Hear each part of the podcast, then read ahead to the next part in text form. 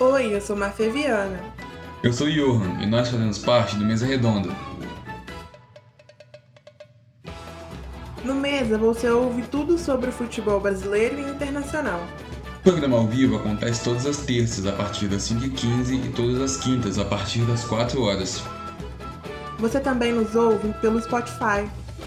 O link que te leva para lá tá no nosso Instagram, arroba mesaredonda.plural. Mesa Redonda, pluralidade em primeiro lugar. Bom dia, boa tarde, boa noite. Bem-vindo ao Mesa Redonda, um programa plural. Oi, bom dia! Você que está aqui no Mesa Redonda, seja muito bem-vindo. Hoje é quarta-feira, dia 2 de junho, são 10 horas e 33 minutos pelo horário de Brasília. Eu sou Pedro Henrique de Souza na companhia da Mafeviana, do João Benedito e do Johan Pena. Vamos falar muito sobre essa primeira rodada de Campeonato Brasileiro. Eu quero que você, que você seja muito bem-vindo a esse novo dia e novo horário do Mesa, porque é legal né, a gente ficar trocando uma conversa com vocês, a gente falar sobre futebol e principalmente no horário tão gostoso, né? 10 e meia da manhã, quando o almoço vai sendo preparado e a gente vai falando de esporte, principalmente do futebol, que é muito importante. Temos 46 milhões 224 mil 872 vacinados aqui no nosso país. E você, a partir de agora, fica ligado sobre tudo do futebol brasileiro. Johan, tudo bem? Muito bom dia para você. Tivemos Flamengo e Palmeiras logo na primeira rodada do Campeonato Brasileiro e mais uma vitória da equipe carioca. Bom dia. Bom dia, Pedro. Bom dia, Maria, João. Como é que vocês estão? É isso aí. É, você falou bem. Começamos logo com Palmeiras e Flamengo, assim, jogo entre dois postulantes ao título, né? O Flamengo tentando buscar o tricampeonato e o Palmeiras querendo mais um título para esses últimos anos tão vitoriosos. Duas equipes que a gente já falou antes, né, Maria? Em outros comentários em outros programas que são os protagonistas do nosso futebol, né, com elencos excelentes, brigando por títulos e mais uma vez o Palmeiras saiu derrotado contra o Flamengo. Já são oito partidas de invencibilidade para a equipe carioca. Como livrar essa má fase entre esse confronto tão importante, Mafê? Tudo bem? Bom dia. Bom dia, Pedro. Bom dia para todo mundo que está nos ouvindo. E bom dia, meninos, né? É, é muito bom estar de volta aqui na Rádio Plural. E eu queria falar um pouquinho sobre isso, Pedro. Claro que vamos falar sobre isso mais ao longo do programa. É... Mas o Palmeiras tem enfrentado muita dificuldade. No final do programa, eu vou analisar as diferenças entre as duas equipes. E eu queria, assim, convidar vocês para continuar ouvindo a gente aqui até o final do, do programa. E continuem com a gente. Teremos um painel tático da Mafeviana. E você, João, tudo bem? Bom dia para você. Campeonato novo, mas a história sempre se repete, né? O Corinthians não consegue estrear bem, perdeu para o Atlético Goianiense fora de casa, em casa, e as reclamações da torcida são as mesmas. Bom dia. Bom dia, Pedro. Bom dia a todos. É, a gente está em horário novo, temporada nova, um novo campeonato brasileiro. O Corinthians, apesar de estar com um técnico novo, os resultados negativos e as más atuações continuam a vir mas mesmo com a derrota, tentando deixar o clubismo de lado, fazendo uma análise um pouco mais fria, a gente consegue notar algumas características novas desse Corinthians do Silvinho. Resta saber se elas vão dar certo ou se a deficiência técnica que prejudicou muito a equipe na temporada passada também vai prejudicar nessa. Corinthians que começou o campeonato com um técnico novo, né, o Silvinho, como o João disse, e tentou também o Renato Gaúcho, né, mas o Renato não aceitou mas o Corinthians começa perdendo nesse campeonato, além de ser um campeonato muito longo. Vamos ver como é que o Silvinho evolui essa equipe do Corinthians. Esses são os destaques desta quarta-feira, dia 2 de junho, aqui no Mesa Redonda. O primeiro assunto é a Série B do campeonato, que também começou, né, João? Sexta-feira foi dia de início de Série B, começou com um empate entre Brasil de Pelotas e Londrina. Isso mesmo, Pedro. A Série B, que esse ano promete ser muito disputada, né? Como você já disse, Brasil de Pelotas e Londrina empataram em 0 a 0 Guarani e Vitória também empataram, só que por 1 a 1 O Náutico venceu o CSA na estreia 1 a 0 Vila Nova e Botafogo empataram em 1 a 1 O Vasco estreou bem mal, perdeu em casa para o Operário de 2 a 0 CRB e Remo fizeram um jogaço, empataram em 2 a 2 O Confiança venceu também, venceu por 3 a 1 Curitiba venceu o Havaí por 2 a 0 O, o Brusque venceu a Ponte Preta por 2 a 1 Sampaio Correia e Goiás ficaram no empate. E ontem nós já tivemos a segunda rodada e o Operário que venceu o Vasco na estreia tomou um sacode do Guarani e perdeu por 5 a 2 dentro de casa. Interessante a gente analisar que as equipes consideradas favoritas, né, começaram tropeçando, Botafogo empatando fora de casa com o Vila Nova, o Cruzeiro perdendo para o Confiança por 3 a 1 com dois expulsos, né, com dois a menos, o Vasco perdendo para o Operário. A gente vê que a Série B é mais dentro de campo do que camisa, né? Camisa não ganha jogo, né? Então é interessante a gente ver como essa Série B vai ser disputada durante o ano e os favoritos tendo que penar contra equipes que eles consideram menores, mas no caso do Vasco, por exemplo, ele perdeu por 2 a 0 de um operário que estava bem encaixado, né? Vamos ver como é que essa Série B vai se destrinchar. Vai ser uma grande Série B, com certeza. Vamos agora para o primeiro assunto para a gente comentar mesmo, entrar a fundo. É hora do Campeonato Brasileiro da Série A.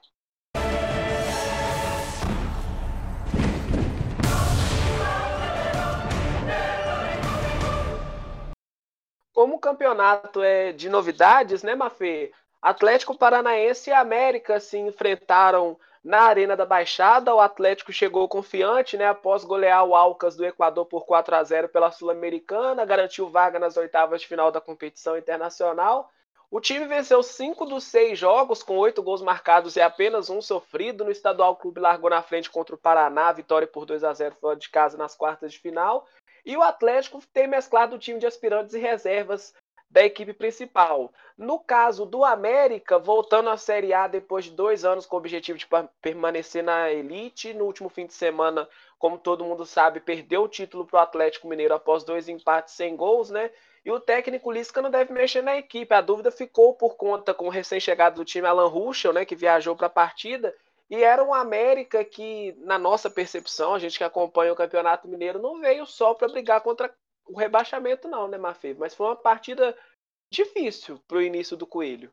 Pedro, é, analisando as duas campanhas das duas equipes no ano passado, é, era uma partida que se esperava um equilíbrio e foi o que aconteceu, né? O América muito bem na Série B, tanto que conseguiu, subir em segundo lugar com a mesma pontuação da Chapecoense, que venceu a Série B. E o, o, o, Atlético Paranaense, que em muitos momentos no Campeonato Brasileiro da Série A, quase é, caiu, né? Então, assim, era um jogo que se esperava um equilíbrio e foi o que a gente viu. No primeiro tempo, né, a equipe do América não se mostrou acuada pelo Furacão e conseguiu fazer a primeira ameaça ao gol aos dois minutos, mas parou na mão do goleiro Santos. O Furacão respondeu aos 13, mas não foi efetivo, pois houve o corte de Diego Ferreira. No lance seguinte, o, o Christian acertou a trave e assistou o goleiro Matheus Cavicchioli.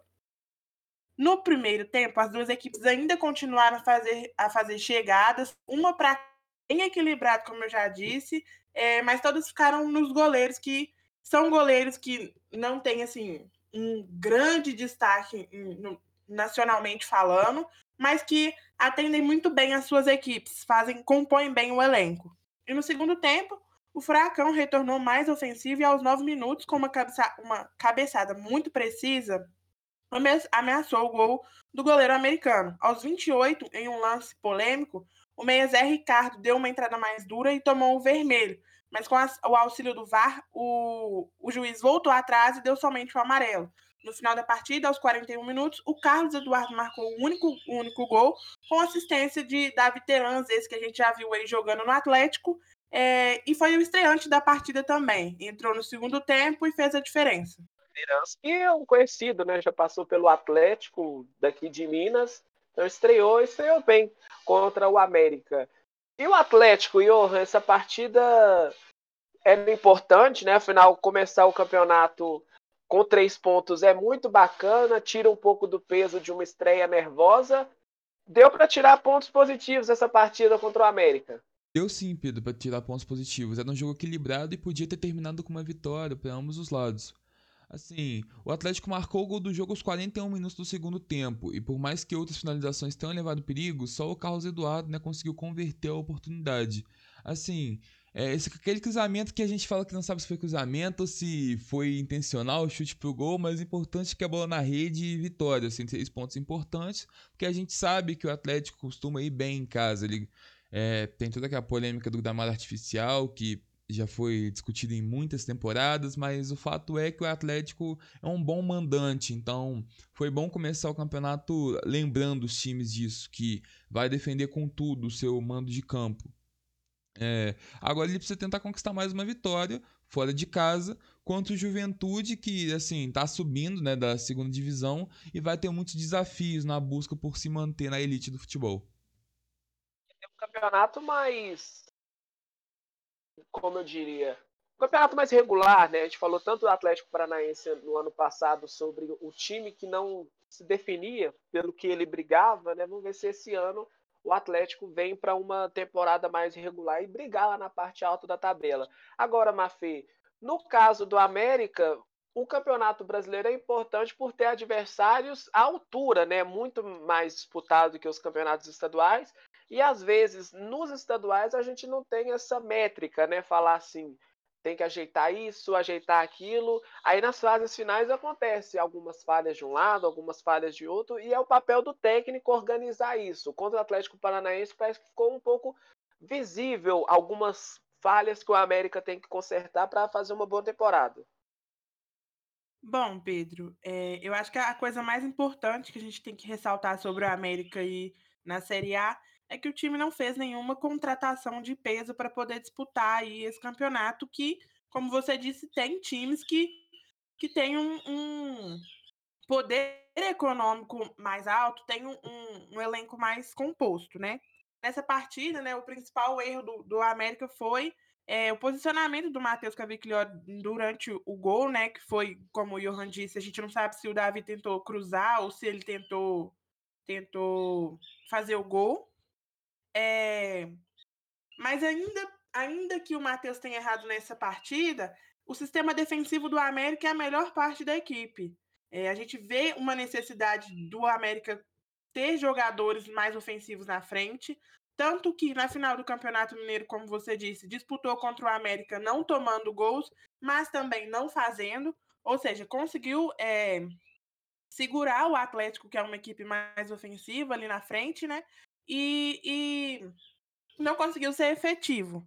É, o técnico Lisca, que geralmente nas suas entrevistas pós-jogos é mais polêmico, nessa partida disse que foi, foi uma, uma diferença pequena que fez com que o Atlético Paranaense vencesse. E uma coisa que me chamou a atenção foi que ele estava muito abatido nessa entrevista coletiva. Geralmente ele é sempre eufórico, né? Ou tá com muita raiva, ou tá muito feliz. Às vezes está é, aproveitando do momento, brincando. E dessa vez ele ficou bem acuado. É, eu acho que o Lisca tá, tá vendo a situação do time, tá vendo que não, não houve nenhuma contratação de peso e que vai tentar fazer o possível para a equipe se manter no Campeonato Brasileiro na Série A. Só que ele não vê isso como facilidade. O América, né? Ele joga a próxima partida dele hoje pela Copa do Brasil contra o Criciúma no Independência às 9h30. E pelo Campeonato Brasileiro enfrenta no domingo o Corinthians, também no Independência às 4 horas. Ao som do Bem TV aí no seu na sua casa, o América briga para ficar na Série A. Você acha isso, né? O principal, a principal disputa do América é na parte de baixo para permanecer na Série A. Com certeza, Pedro. É... E isso pode ser justificado pela falta de reforço, como eu disse. O Alan Ruschel chegou aí numa troca com o Cruzeiro pelo Flávio. Flávio que é meio o Alan Ruschel é lateral. É, mas o erro também foi do lado dele. Ele entrou durante a partida e, e, não conseguiu fazer uma boa estreia pela equipe. No ano passado, ele jogava pelo Chapecoense, né? E foi muito bem. E assim, eu espero que ele consiga encaixar, né, com, com o elenco, porque ele é um bom atleta, mas não pode ficar deixando vacilar assim, não. Interessante que o América tá no. colocou o Ademir no banco há, há, vários, há vários tempos, né? Desde aquela contratação mal sucedida contra o Palmeiras e até hoje ele não foi titular, né? Entrou no jogo contra. no lugar do Rodolfo. O Atlético briga pelo quê, Johan? Pedro, assim, eu vejo o Atlético hoje brigando no mínimo por uma Sul-Americana, porque a gente sabe que o time quando joga todo o futebol que tem, joga bem, o time se reforçou, ao contrário do América, ele trouxe uns nomes assim para brigar, o Babi, por exemplo, do Botafogo. É, então, assim, acho que o mínimo maçula, mas quem sabe, né, também se conseguir, como eu falei, defender o mando de campo, que é uma coisa que a gente sabe que o Atlético gosta, ele não chega aí numa pré-Libertadores, né? Os times têm que sonhar, têm que almejar coisas maiores. Planejamento e um elenco ele tem, né? É um time titular bom do, do Atlético. Então vamos ver pelo que ele vai brigar, igual você disse, a Sul-Americana é uma base, né? Tem muitas vagas na Sul-Americana. Vamos falar de Corinthians e Atlético Goianiense, João. Foi um dia de estreias, como a gente falou no, na chamada do programa, né? O Corinthians com o Silvinho no banco. Também tivemos estreia pelo lado do Atlético Goianiense, né? O Eduardo Barroca, que é um novo velho técnico do Dragão, comandaram as equipes pela primeira vez. O que você me conta sobre essa partida da Neoquímica Arena, João? Não foi a estreia que o torcedor do Corinthians esperava e foi uma estreia muito boa, positiva para o Atlético, né? Talvez acima do esperado. É, é, importante ressaltar que apesar de todo o gigantismo do Corinthians, o, hoje Corinthians e Atlético Goianiense são, estão na mesma prateleira do futebol. São duas equipes com elencos similares que devem brigar por coisas parecidas no, no campeonato. E em campo, a gente pode dizer que a proposta do Atlético Goianiense foi muito mais efetiva e foi a que deu o resultado. No primeiro tempo, o, o domínio esteve em grande parte com a equipe goiana, que não pareceu se intimidar em nenhum momento com a estreia fora de casa contra um dos maiores clubes do país. Tanto que a equipe foi muito superior, incomodou o Corinthians, criou chances, chegou a marcar aos 10 minutos, mas o lance foi invalidado por impedimento Enquanto o Corinthians, que jogava dentro de casa, num campo que conhece, é, que está acostumado a jogar, joga toda semana lá, só conseguiu figurar no campo ofensivo aos 27 minutos, quando o Ramiro recebeu um bom lançamento de Matheus Vital e obrigou o goleiro Fernando Miguel a fazer uma grande defesa. Pouco depois, o Corinthians chegou novamente, dessa vez com o Lucas Piton, e mais uma defesa do goleiro atleticano. Era o melhor momento do Corinthians na partida, parecia que a equipe ia tomar conta do jogo, só que num ótimo contra-ataque veio o balde de água fria, Zé Roberto tabelou com o João Paulo e abriu o placar, levando o Atlético com vantagem para o intervalo. Na segunda etapa, inicialmente, o Corinthians não esboçou nenhuma melhora, não teve substituições no intervalo e a equipe demorou para conseguir pressionar o, o Atlético. E ainda passou alguns apuros defensivos, principalmente na bola parada. À frente do placar, o Atlético, em algum momento, chegou a abdicar do ataque e focou em segurar o resultado. O Corinthians estava pobre de ideias, o meio-campo não estava conseguindo criar. Nisso, o Silvinho resolveu agir, tirou o Rony, que é volante, fez uma partida ruim, e colocou o meio atacante Arauz para tentar dar um pouco mais de lucidez ao, ao meio-campo. No lance seguinte, mesmo que a jogada não tenha tido participação do Arauz, é, foi uma boa jogada individual do Gustavo Mosquito, em que ele sofre o pênalti no momento em que o corintiano achou que o Corinthians voltaria para o jogo, mas o Vital cobrou, Fernando Miguel defendeu, no rebote o gênio Matheus Vital chutou em cima do Fernando Miguel, que fez outra defesa e acabou né, jogando por água abaixo qualquer expectativa do corintiano nessa partida. A equipe ficou abatida com esse pênalti desperdiçado e pouco conseguiu produzir no restante da partida. Até chegou a criar algumas chances, duas com o Luan, uma finalização de fora da área e uma dentro da área após outra boa jogada do Gustavo Busquito e uma cabeçada do jogo já no final do jogo, quando já estava no desespero, jogando bola para dentro da área. Desse modo, o Corinthians acabou estreando com o revés, mais uma vez estreia com o revés no Campeonato Brasileiro. Interessante a gente falar do Corinthians, né? Que olhando aqui as notas, por exemplo, que o GE. Globo deu para os jogadores do Corinthians, nenhum teve nota boa, né? O máximo foi 5,5 e foi vários jogadores, né? Cássio, Raul Gustavo, o Ramiro, o Luan e o Gustavo Mosquito, né? Então o Corinthians começou difícil o campeonato, né? Perder em casa, mesmo não tendo torcida, é um campo que você conhece, é um adversário poderoso, o Atlético Goianiense tem um poder de investimento bacana, vem para brigar por um campeonato internacional, né, dentro do Campeonato Brasileiro, briga por uma Sul-Americana e por que não uma Libertadores, né, se tiver um, um time bom, um técnico que consiga administrar o seu elenco, né, no caso que é do Eduardo Barroca, começando seu trabalho no Atlético Goianiense, então para o Corinthians foi difícil essa estreia. Agora, para o Atlético Goianiense, Johan, melhor impossível. Maria, perdão. Vai trocando os times, pessoal. Aí a gente vai confundindo mesmo. É normal, tá? Calma que a gente acostuma. Agora, Maria, do Atlético Goianiense, é, o bacana da gente ver foi como o Fernando Miguel estreou bem, né? Seguro, um time bom começa por um goleiro bom, um técnico que a gente já conhece, né? O Eduardo Barroca passou pelo Botafogo, não tinha um elenco muito bom, Botafogo numa crise parece interminável. Nada como estrear com vitória fora de casa e com um time tão forte como é o Corinthians. Exatamente, Pedro. É... Então, é isso que você disse, né? Para o goleiro é muito bom para ganhar uma moral aí no início do, do campeonato. Para o técnico novo que tá estreando, também muito bom. Se ele souber aproveitar, como você disse, o elenco que tem, consegue se sair muito bem aí. É, vai conseguir talvez uma classificação para Libertadores. Eu acho que tem mais chance do que o Corinthians, inclusive. É, a, a, equipe do, do, do Atlético Goianiense não é uma equipe com grandes nomes que se destacam, mas tem um elenco é, bem formado, bem estruturado fez uma boa campanha no ano passado, subiu no ano passado, conseguiu se manter e tende a ir muito bem aí nesse campeonato. Vai disputar, como o João disse no início aí, é, um meio ali de tabela e eu, eu acho que pode sonhar longe. O Johan firmava e falava muito isso no ano passado, né? E no, no final do jogo, né, o Fernando Miguel ele falou para a imprensa, né, abre aspas, é bom curtir esse momento. O Atlético vem fazendo uma boa temporada, não é só esse jogo. Ficamos felizes. Talvez seja uma surpresa, mas é um trabalho que vem sendo desenvolvido há muito tempo. Sobre o pênalti, fui feliz na defesa. O Vital perdeu um pouco do tempo no rebote e consegui pegar. Cada partida é uma história. É a mesma equipe, mas um campeonato diferente. No segundo tempo oferecemos mais volumes para, volume para eles e precisamos ajustar, né? Fecha aspas, foi a fala do Fernando Miguel.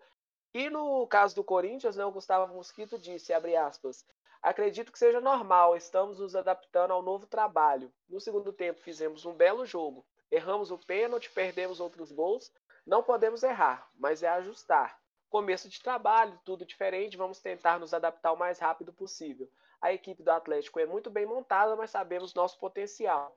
Vamos com tudo para classificar na Copa do Brasil, que é muito importante para o clube, né? Fecha aspas. Então, é, é nessa toada que vocês dois disseram, né? Um trabalho novo do Atlético Goianiense, começando muito bem com o planejamento que é importante, e o Corinthians tentando passar panos quentes, né? Acredito que seja normal, o Gustavo Mosquito falou, então a gente vai ver como é que acontece na, nas próximas rodadas. O Corinthians enfrenta o América, como disse o João, fora de casa, e o Atlético Goianiense vai receber o São Paulo no Antônio Ascioli, vai abrir a rodada de número 2, o Atlético Goianiense. Vamos falar de outra partida de, de Paulista, né? São Paulo e Fluminense, um grande jogo da primeira rodada, muita expectativa, né? As duas equipes vivem boas fases. O São Paulo, atual campeão, paulista, depois de muito tempo, o São Paulo não conquistava o paulista, vem nessa boa fase né, de um título. O Fluminense está bem na, na Libertadores, conseguiu primeiro lugar do grupo, uma ótima vitória contra o River Plate fora de casa, fez o Fluminense terminar em primeiro do grupo. E era essa a expectativa desse São Paulo e Fluminense, né? Quem será superior, quem vai sair com a vitória no primeiro jogo do campeonato. E acabou que ninguém saiu com a vitória, né, Johan? Foi uma partida complicada e do jeito que a gente gosta, com chances no segundo tempo. Vai, umas, umas chances boas de jogo. Eu tava acompanhando a partida, o São Paulo até tentava tomar conta da situação e o Fluminense respondia. E no caso do Fluminense, aquela expectativa grande de fazer um campeonato surpreendente. Nos conta sobre essa partida, sobre São Paulo e Fluminense, Johan. Pedro, eu diria que foi um jogo entre dois times que, assim, meio que se anulam, porque o São Paulo quer propor o jogo, o São Paulo gosta desse domínio, o Crespo tá assim tentando acertar o time e o Fluminense tentando não, diria até que de certa forma já tá com o time bem bem montado. E o Fluminense gosta do contra-ataque, o Fluminense às vezes assim, dá espaço para adversário jogar, para sair jogando em velocidade. E assim, a gente viu justamente isso, é um jogo entre dois times que vão brigar pelo topo da tabela e não decepcionou em nada. É assim, como eu falei, o São Paulo e o Fluminense têm esse estilo de jogo jogo que são completamente diferentes e que é muito legal de ver um jogando contra o outro, um time que propõe, o outro que quer sair no contra-ataque, no jogo rápido. Assim, a maior prova disso é que o São Paulo teve 72% da posse de bola, mas foi o Fluminense que conseguiu chegar nas melhores oportunidades. É claro que não tem como falar assim, deixar de ressaltar a partidaça do Thiago Volpe. Ele foi o nome do jogo, jogou muita bola e assim garantiu esse empate para o tricolor paulista. Mas na questão do pênalti que ele defendeu, do Nenê, eu vou dizer assim que o Miranda, a gente fala muito de cartola, né? O pênalti defendido foi pro Volpe, mas o Miranda tinha que ganhar uns pontinhos ali, porque ele entrou na mente do Nenê de uma forma. Foi aquela catimba que deu certo. É, o, a, a gente sabe que a meia-lua ela serve para marcar a distância que os jogadores têm que estar tá da bola no momento do pênalti. E o Nenê, ele quis bater, eh, ele quis tomar espaço da bola até depois da meia-lua. Então o Miranda começou a entrar na frente dele. Ele falou: Olha, eu posso estar tá aqui, eu não estou errado. E assim, acabou que isso deu uma confusão. O pênalti demorou 4 minutos para ser batido, o juiz teve que interferir. O Miranda ficou naquela catimba, ele não saía da frente, disse que estava no direito dele. Acabou que o Nenê é, não tomou tanto, tanta distância assim. E essa, essa assim, vou chamar de desconcentração, acabou acabou dando efeito. O Nenê perdeu, o Nenê que costuma, é o batedor oficial do Fluminense. É, eu acho que hoje em dia a gente vê aí como que o pênalti faz falta, então, claro que é mérito do goleiro, mas é, o Miranda também tem seus méritos aí de ter desconcentrado o meio do Flu. E, pô, acabou que fez a diferença, porque foi um jogaço o Flu queria vitória, claro, a gente sabe como que ganhar fora de casa é importante, principalmente nas primeiras rodadas, para dar confiança, para começar ali no topo. E agora vamos ver se dentro de casa no Rio o Fluminense consegue vencer o Cuiabá, para já dar sequência a esse bom trabalho. Vale lembrar também, né, que o São Paulo tinha desfalques, né, o Benítez e o Daniel Alves está, estão lesionados, e o Arboleda foi afastado, né, por participar de uma festa, uma aglomeração, a gente está em uma pandemia, ele foi afastado pelo São Paulo. E no Fluminense, o Fred, por indisposição, não jogou, o Hudson, uma cirurgia no joelho direito, e o John Kennedy, né, recondicionamento físico após a Covid-19. Então era notável que o São Paulo estava muito desfalcado, porque são jogadores que são importantes, né? O Daniel Alves e o Benítez agregam muito o São Paulo. Impressionante como o Benítez começou bem. É a sua passagem pelo São Paulo, né, João? Então foi sentido pelo Hernan Crespo, que apostou em um 3-5-2, né? Colocou Bruno Alves, Miranda e Léo na zaga. Depois ele tentou mudar algumas coisas no jogo, né? Colocou Shailon, Luciano entrou no lugar do Pablo, mas não conseguiu tirar o zero do placar, não, João. Essa formação é que deu certo, né? Levou o São Paulo ao título paulista e esses desfalques é importante ressaltar porque eles são dois dos principais nomes do São Paulo na, na temporada até aqui. O Benítez deu uma criatividade a esse meio-campo, criatividade essa que não apareceu nesse jogo contra o Fluminense. Foi talvez a pior apresentação do São Paulo sobre o comando do Crespo.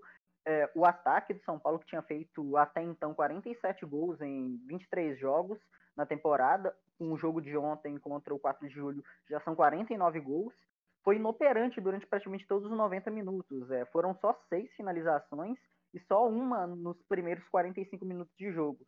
É, o São Paulo só não saiu derrotado dessa partida, porque, como o, Johan falou, o Volpe fez uma partida inspirada, fora um pênalti, ele fez defesas importantes durante o jogo e impediu que o São Paulo estreasse uma derrota e, quem, e, e né, fosse não pontuasse nessa primeira rodada a, é, a, gente tem bastante expectativa em cima do São Paulo, já que foi o campeão paulista e tem jogado um futebol muito interessante até aqui, mas a, agora contra uma equipe melhor estruturada, ele, o ataque da equipe não foi eficiente como de costume. Nos resta aguardar para ver como que o São Paulo vai se comportar nas próximas rodadas contra defesas mais fortes do que a maioria que enfrentou durante o Paulista e na fase de grupos da Libertadores porque até aqui o único adversário realmente complicado, os únicos, foram Racing e Palmeiras que o São Paulo enfrentou. E defesas que, e fora isso, foram defesas mais frágeis. Então, contra adversários fortes, a gente precisa ver como esse ataque funciona. Então, ano passado, né, o São Paulo ficou muito tempo na liderança do campeonato. Na temporada passada, o São Paulo ficou muito tempo na liderança do campeonato e foi perdendo as forças no final, mas conseguiu uma vaga para Libertadores. Era muito difícil o São Paulo conquistar o título no início, né? Muita gente falava que o São Paulo não teria essa chance. Você acha que para uma temporada boa do São Paulo até o meio assim do campeonato e por terminar entre os primeiros colocados, faz o São Paulo ter chance de título esse ano, João? Hoje o São Paulo eu considero um dos grandes favoritos pelo que apresentou até aqui. A gente pode ter expectativas a partir do que as equipes apresentaram no estadual e na Libertadores. E dos grandes clubes, o São Paulo, ao lado, o Flamengo é favorito graças ao futebol que apresentou, o Grêmio graças às contratações, mas o São Paulo é o que convenceu mais até aqui. Então, é, o, é um dos favoritos. Se a gente é, usar critérios é, pelo momento do São Paulo, São Paulo está é, entre os favoritos e diferente do ano passado, em que o São Paulo não tinha a obrigação de brigar pelo título, esse ano, com o Crespo e com as contratações que o time fez, tem total obrigação de, pelo menos, segurar entre os quatro. E o Fluminense tem condição de título? A temporada é longa, assim, a gente sabe que o Fluminense está na Libertadores também. É, eu não vou dizer que condição de título tem, por mais que eu não acho que é um dos favoritos, mas com certeza vai brigar por um G6, que como a gente sabe pode aumentar ao longo da temporada, virar G7, pode virar G8. Então, assim, eu acho que com certeza ele vai estar disputando outra vaga na Libertadores. Mas o título eu acho que vai ser difícil. Agora, Mafê Viana, o título de garota propaganda do Mesa eu já te considero e não tem segundo lugar, viu? Bom, Pedro, então vamos né, ao nosso Merchant Time de hoje. É, eu queria convidar todo mundo para conhecer o nosso Instagram, que é o mesaredonda.plural. E se você está se perguntando, nossa, eles vão falar da Copa América, tem muita polêmica. Pois falamos por lá ontem na live. Se você quer saber um pouquinho mais, vai lá, entra lá, vai no nosso IGTV e assiste a live completa que está lá. A gente falou tudo, deu a, a nossa opinião. A gente espera que vocês gostem. E se você chegou por agora na Rádio Plural, não tem problema. Se você perdeu um pedacinho do nosso programa, você pode ouvir ele através das principais plataformas digitais. É, principalmente no Spotify, você encontra os nossos programas atualizados. E no nosso Instagram, você também tem um resumo aí de algumas partidas. Você que está chegando agora, né? 11 horas e 4 minutos, como a Mafê disse, você que não pôde acompanhar o início do programa, lá no Spotify você vai ouvir sobre a vitória do Atlético Paranaense contra o América, estreia do América na Série A de volta, né? Corinthians e Atlético Goianiense, Atlético Goianiense 1 a 0 fora de casa, excelente vitória. São Paulo e Fluminense empataram em 0 a 0. Esses são os destaques até agora desta quarta-feira. Vamos falar de estreia? Cuiabá e Juventude abriram o Campeonato Brasileiro no sábado. Né, o Cuiabá, sua primeira partida na história da Série A do campeonato. Interessante a gente ver uma equipe do Mato Grosso na Série A. Quanto mais estados forem representados na nossa primeira divisão do brasileiro, mais importante é né, o Juventude voltando à Série A, se eu não me engano, depois de 15 anos. Né, o Juventude que passou um tempinho lá na Série B, conseguiu o acesso e foi uma partida que aconteceu de tudo, né? Foi um primeiro jogo do campeonato ideal, aconteceu em Cuiabá e Juventude. Teve de tudo. O Juventude, Johan, teve um aproveitamento de 53,3% na temporada. Né? Em 15 jogos foram 7 vitórias, 3 empates e 5 derrotas. No gauchão, a equipe foi eliminada na semifinal para o Internacional. Você acha, Johan, que esse primeiro jogo contra o Cuiabá, uma equipe que o Juventude já conhece, pois disputou duas partidas no ano passado na Série B, ajuda ou era melhor enfrentar uma equipe de Série, de série A logo no início, Johan?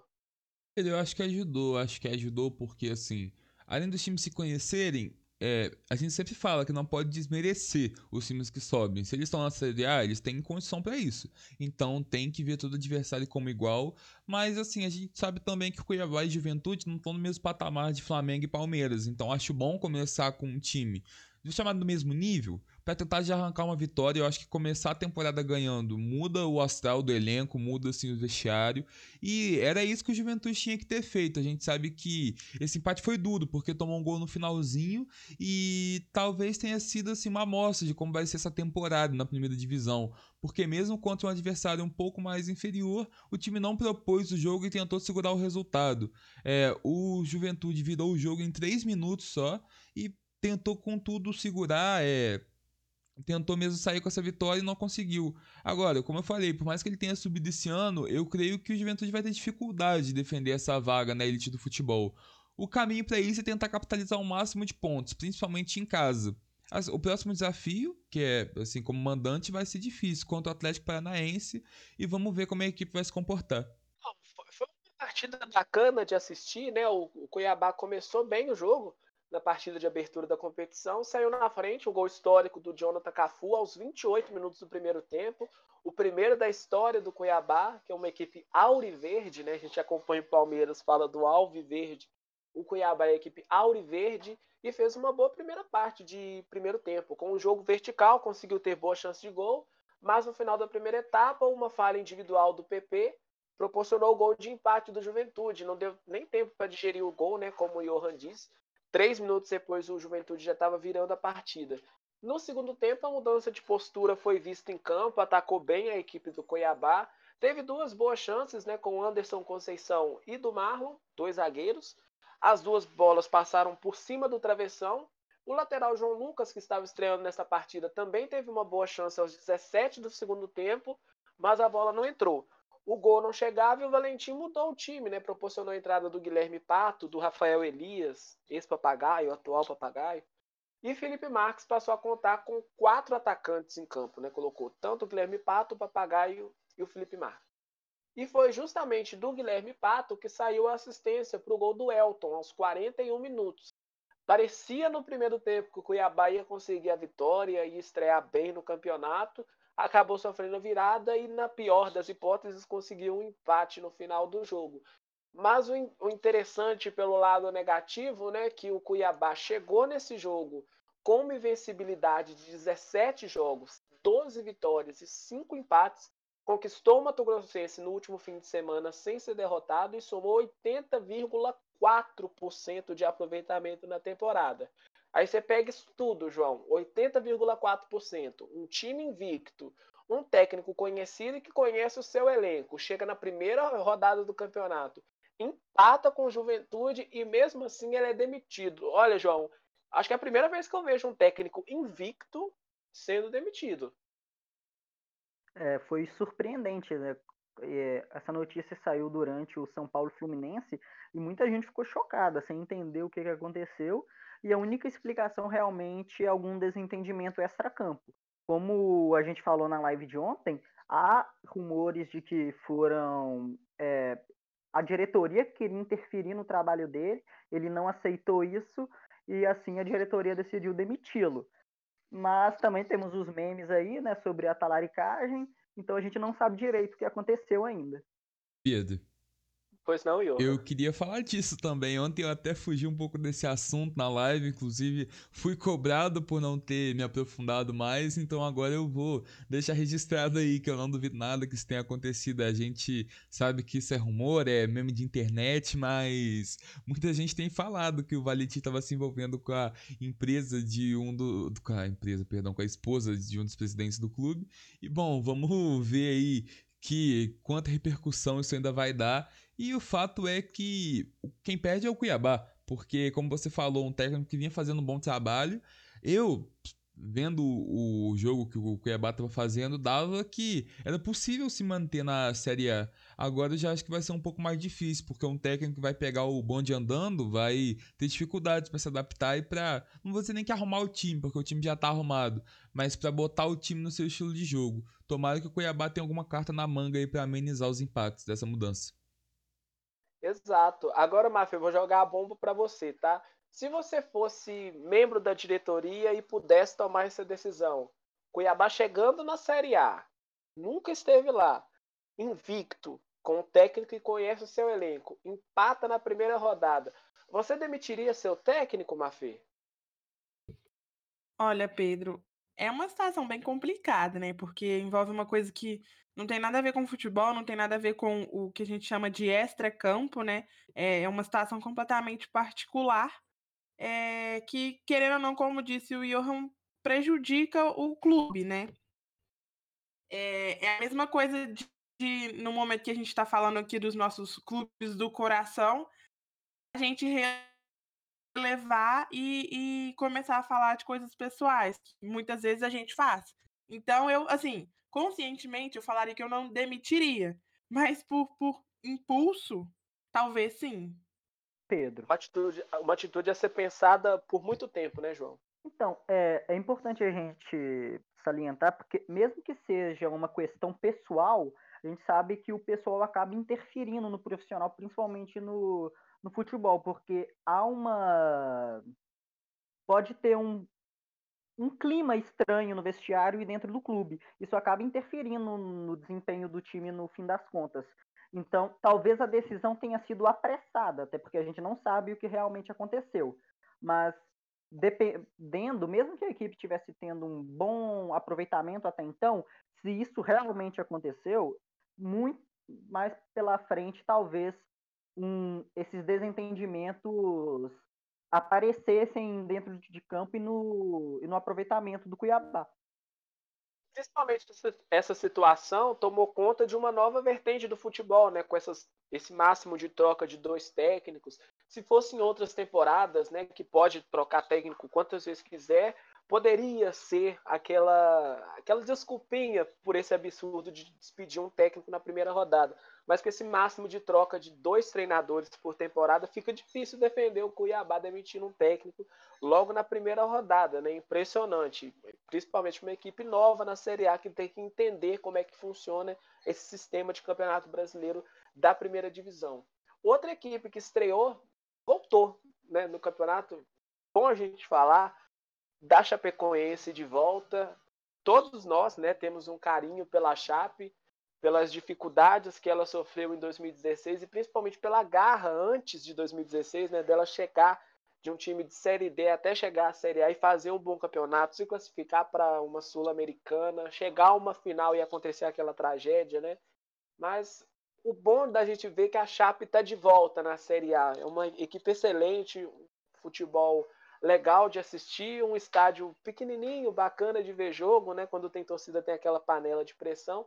Mas a Chapecoense estreou com derrota, né? Para um time que estava na Série B há pouquíssimo tempo atrás, João. 3 a 0 difícil da Chape, né? É, foi o, encontro dos dois últimos campeões da Série B, né? E quem acompanhou a Chapecoense em 2020 no estadual ainda está tentando entender o que aconteceu em Chapecó no último fim de semana. É, como eu já falei, a, a Chapecoense é a detentora do título né, da temporada passada, mas ela foi massacrada pelo Bragantino dentro de casa. A gente esperava um jogo muito mais equilibrado. O Bragantino voltou a fazer um jogo digno da equipe que encantou o país no último Brasileirão. Não tinha feito isso ainda no, no Paulista, por exemplo, nem na Sul-Americana.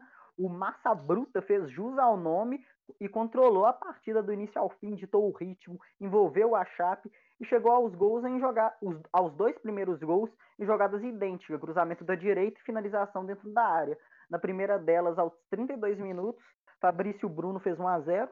Na segunda, aos 34, antes mesmo que a equipe da Chapecoense conseguisse assimilar o gol sofrido, Lucas Evangelista recebeu de Ramires e fez o segundo gol de cabeça na etapa final, o Bragantino não teve mais espaços para criar, mas voltou a mostrar o que a gente viu bastante na temporada passada, que são as chances perdidas.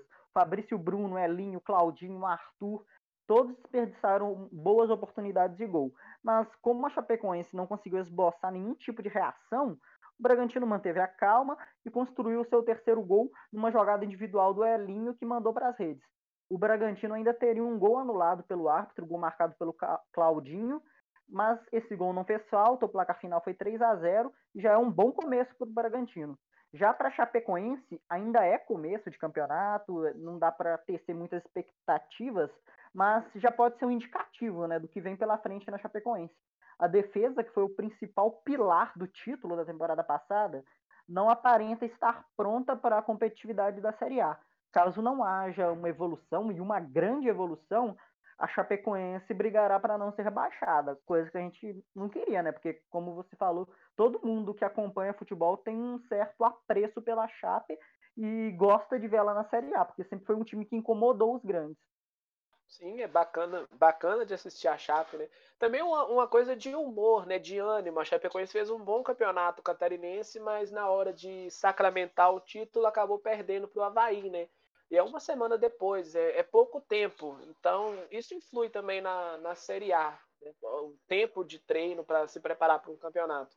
Agora, o Bragantino, Johan, eu analiso o Bragantino como o bom do futebol brasileiro, que a gente sempre teve jogadas individuais bem trabalhadas, com recursos. O futebol brasileiro sempre teve recurso principalmente na Copa de 2002, quem pesquisa sobre a Copa de 2002 e de 94 vê que o Brasil tem isso, né? O individual, o craque, trabalhar bem a bola e chegar ao gol com convicção. O Bragantino tem isso. Conseguiu fazer muito bem contra a Chapecoense, uma equipe que já nos surpreendeu no ano passado com alguns algumas partidas boas, né? Chegou uma Sul-Americana, a gente até espera mais do Bragantino, mas assim como é legal de ver a Chape na Série A, é bom ver o futebol do Bragantino. Pois é, Pedro. Assim, o Red Bull ele já começa bem a temporada e mostra que a última temporada não foi um ponto fora da curva.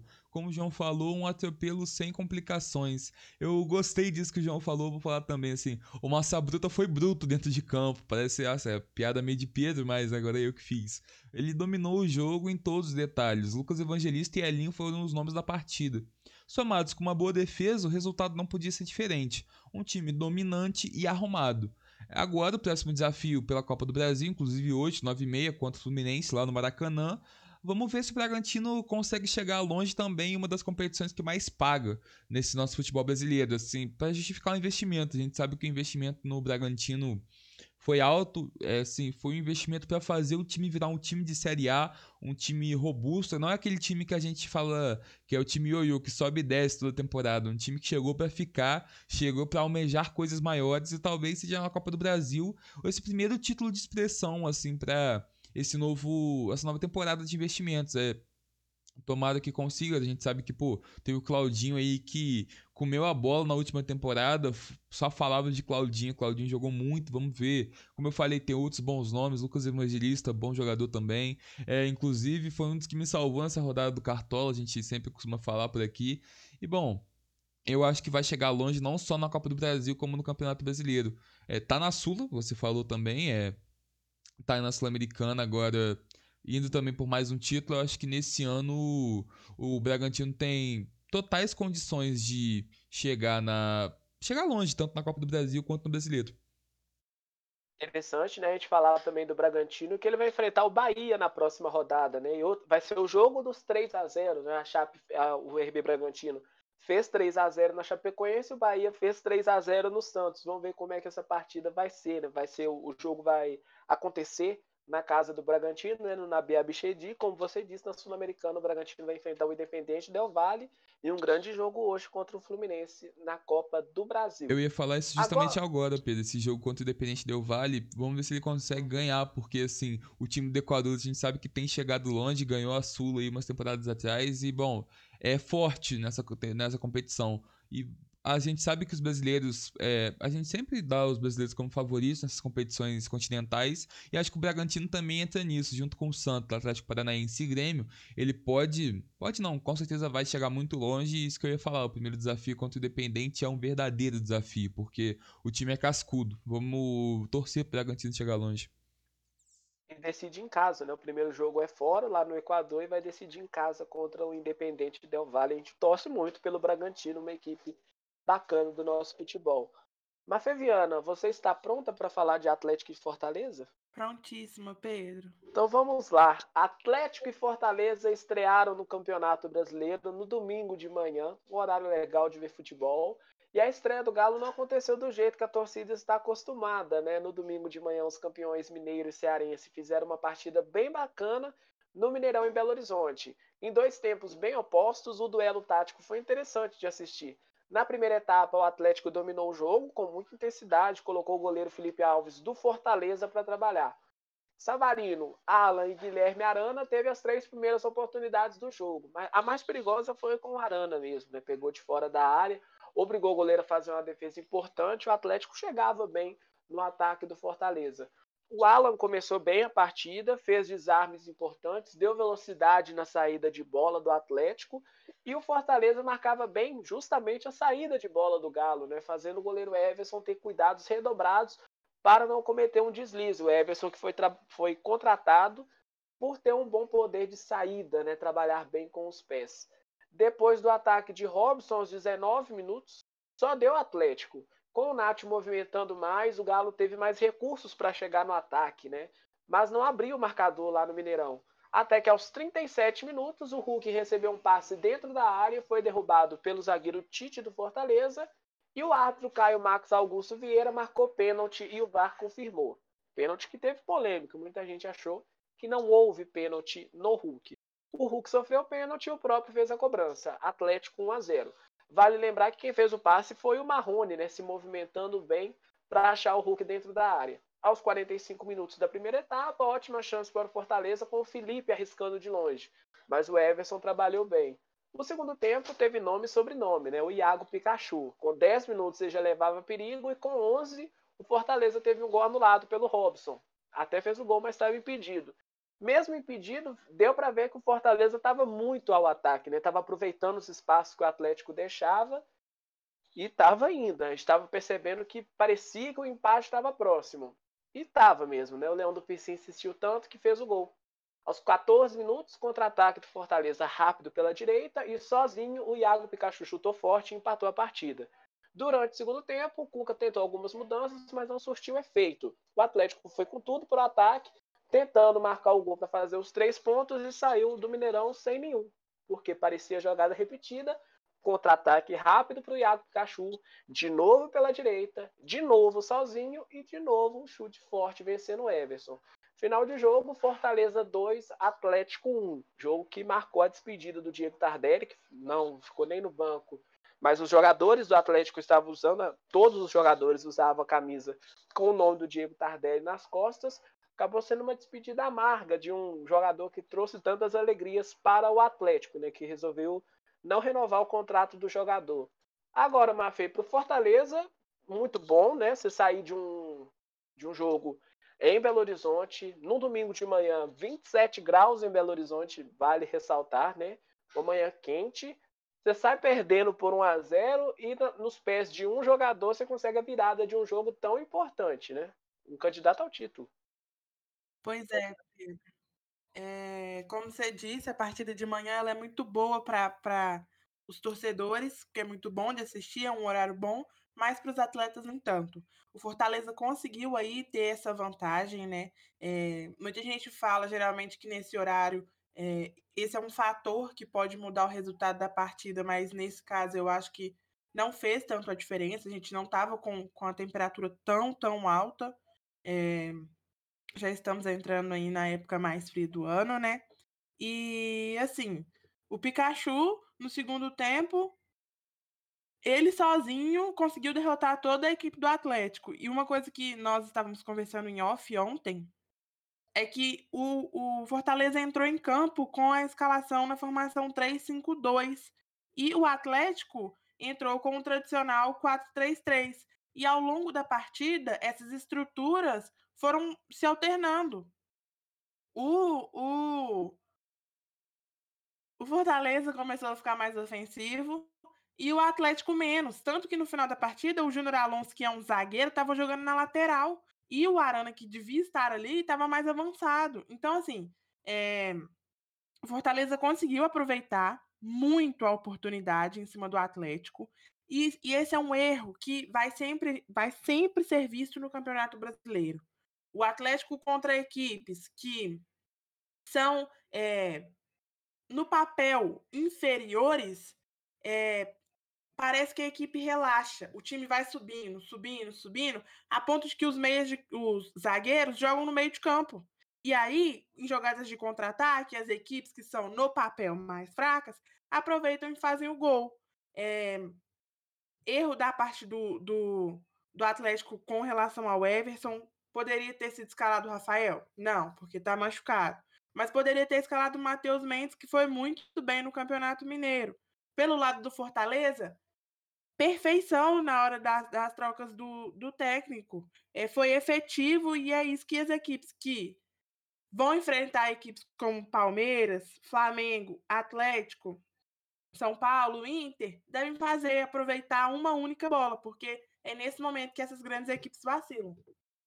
E o Juan Pablo Voivoda, né, o técnico do Fortaleza, ele foi muito inteligente, porque ele sabe do histórico do Iago Pikachu e tirou o Daniel Guedes e colocou o Iago Pikachu que consegue fazer duas funções, né? Tanto atuar na, atuar na lateral como ser atacante. E aproveitando uma falha da defesa do Atlético, o Iago Pikachu fez o que ele sabe de melhor, né? Ligar o modo motorzinho e ir para cima do Everson. Ele nem precisou entrar na área, né? Meteu um chute forte lá e conseguiu fazer os dois gols. Pareceu, pare... pareceu idêntico, parecia replay os gols do Fortaleza, que tirou o seu 3-5-2 no segundo tempo, justamente com a entrada do Iago Pikachu, e o Atlético permaneceu no seu esquema, né? fez uma mudança mais arriscada, tirou o Guga, colocou o Johan, tirou o Alan, colocou o Zaratio, o Marrone saiu para dar entrada para o Vargas e o Savarino saiu para a entrada do Savinho, né? O Sávio. Então, o Savarino estava meio sumido no jogo, é verdade. Não fez uma boa partida. Eu instalei o Savarino, inclusive, no Cartola. É, o Zarate não conseguiu desempenhar um bom futebol, faltou tempo. O Atlético não estava tão encaixado. E as mudanças do, do Cuca não surtiram efeito. Né? Eu ainda acho que o Atlético precisa de um centroavante de ofício. O Hulk consegue fazer bem essa função, mas todo jogo acaba acontecendo aquela história do jogador não ser da função. Né? O Hulk não serve para ser centroavante. Ele consegue, como os comentaristas falam hoje em dia, né? flutuar, surpreender. Ele que tem um chute de fora da área, tem o Guilherme Arana que chuta de fora da área. Então o Atlético pode usar mais esse artifício, né? Você não precisa entrar na área para fazer o gol. Você tendo um Hulk e um Guilherme Arana no time, você consegue desempenhar bom chute fora da área. Concorda, Mafê? Concordo perfeitamente, Pedro. É, o Atlético ainda está faltando ajustar. E em cima dessa fala, você me fez pensar uma coisa. É, será que não é válido o Atlético fazer uma. dar uma sondada no Pikachu? É, eu acho que ele poderia entrar muito bem ali no time do Atlético. Precisamos de jogadores que sejam mais versáteis, como você estava falando do Hulk também.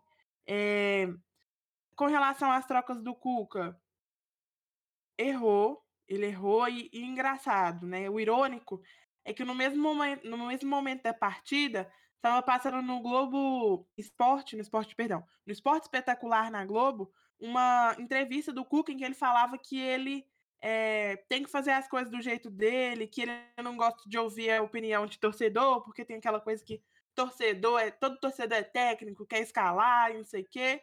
Mas ele errou feio nessa partida, fez trocas muito mal feitas. Eu, particularmente, não concordo com a presença do Vargas naquele, naquela equipe. É um jogador caro, tem o um nome de peso, mas não está demonstrando um futebol que é necessário. Então, assim, Gosto do Cuca tá dando oportunidade do, pro Marrone. Foi necessário no Campeonato Mineiro, para quem não acompanhou. É, em alguns momentos faltou oportunidade pro, pro Marrone.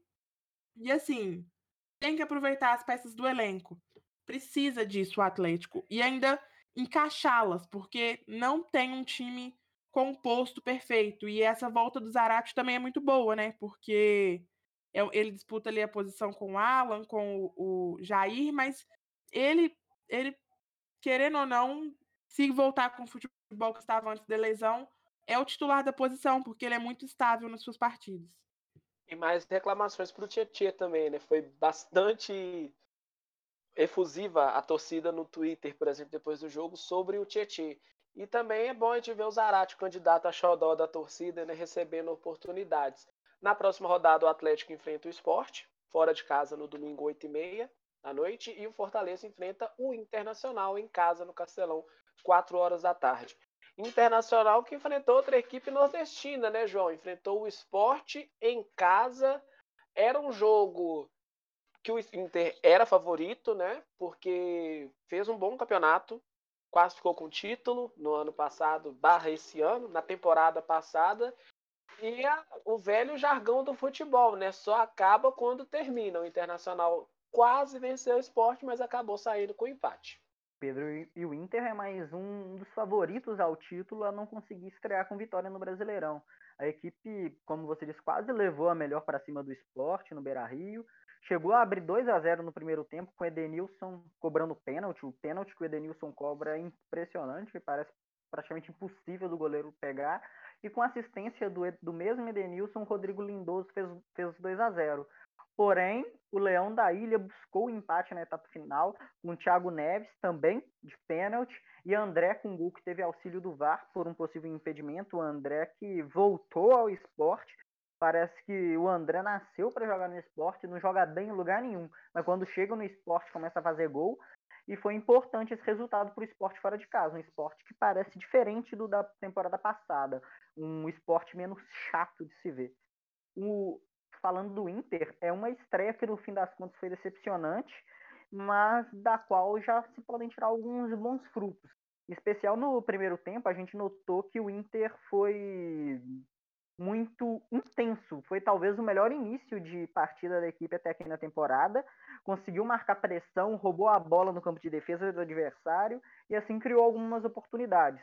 A defesa se mostrou sólida e não permitiu que o esporte criasse muito nos contra-ataques na primeira etapa. O problema é que a equipe não é capaz de manter esse ritmo durante os 90 minutos.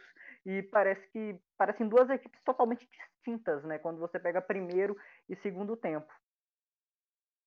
Então, é, é ver como o Internacional cansou. Né? No segundo tempo, o esporte tirou uma raça que era pouco provável. Né? A equipe pernambucana começou mal a partida, até tomar o primeiro gol aos 18 minutos do primeiro tempo de pênalti, não atacava e quando atacava o lance era irregular, né? usava muitas bolas longas pela direita, não conseguia finalizar e era notável a dificuldade de criação do esporte. A principal chance veio aos 35 minutos, com Rafael Thierry no rebote da cabeçada de Thiago Neves. O Marcelo Lomba defendeu e se de um lado não teve finalização, do outro teve gol de bola parada. Né? No segundo tempo, teve a ressurreição do esporte. Com 18 minutos, a equipe diminuiu de pênalti com o Thiago Neves e com mais ações no segundo tempo. O empate veio aos 44 minutos, né, como você disse, do estreante André recebendo na área, dominando, chutando no canto. Um empate que pareceu vitória para a equipe pernambucana. Tive um esporte aguerrido, né? Os números do jogo, por exemplo, 63% de posse de bola do Inter a 37 do esporte 10 finalizações a 7 para o Internacional. Finalizou mais de fora também, 6 a 2 Teve 6 escanteios do Internacional contra 1 do esporte. Muitas faltas, 25 do Inter, 15 do esporte. Desarmou mais a equipe pernambucana, 17 a 13 Também ficou impedimento mais vezes, né? 2 a 0 O Inter fez mais passes, 501 a 383. E nessa precisão, 86% dos passes do Internacional contra 85% do esporte, né? Me sentindo um, PVC da vida, com, com tantos dados. Mas o Internacional acabou disso tudo com esses dados todos, o jogo acabou empatado. Você vê que scout e campo não conversam às vezes, né? Acabou o jogo terminando em empate. O Internacional, na próxima rodada, como eu disse, né, enfrenta o Fortaleza fora de casa e o esporte vai enfrentar o Atlético. O Inter é favorito contra o esporte, né, João? Contra o Fortaleza, perdão era contra o esporte e também é contra o Fortaleza, né? Você confundiu os leões. Sim, é, é muito leão. Mas é bacana da gente ver como as equipes, antigamente a gente falava do, das equipes nordestinas que serviriam de saco de pancada, a gente vê como evoluiu o futebol nordestino. A gente falou muito de Copa do Nordeste. Não é aquele abismo todo entre as duas equipes. Mafê Viana, tô sabendo que você tem um, uma dica para dar para quem está nos ouvindo. É isso mesmo, Pedro. A dica que eu dou é para seguir o arroba plural no Instagram e também para ouvir a gente nas principais plataformas digitais. Para saber a nossa opinião sobre a Copa América, é... basta você entrar no nosso Instagram, IGTV.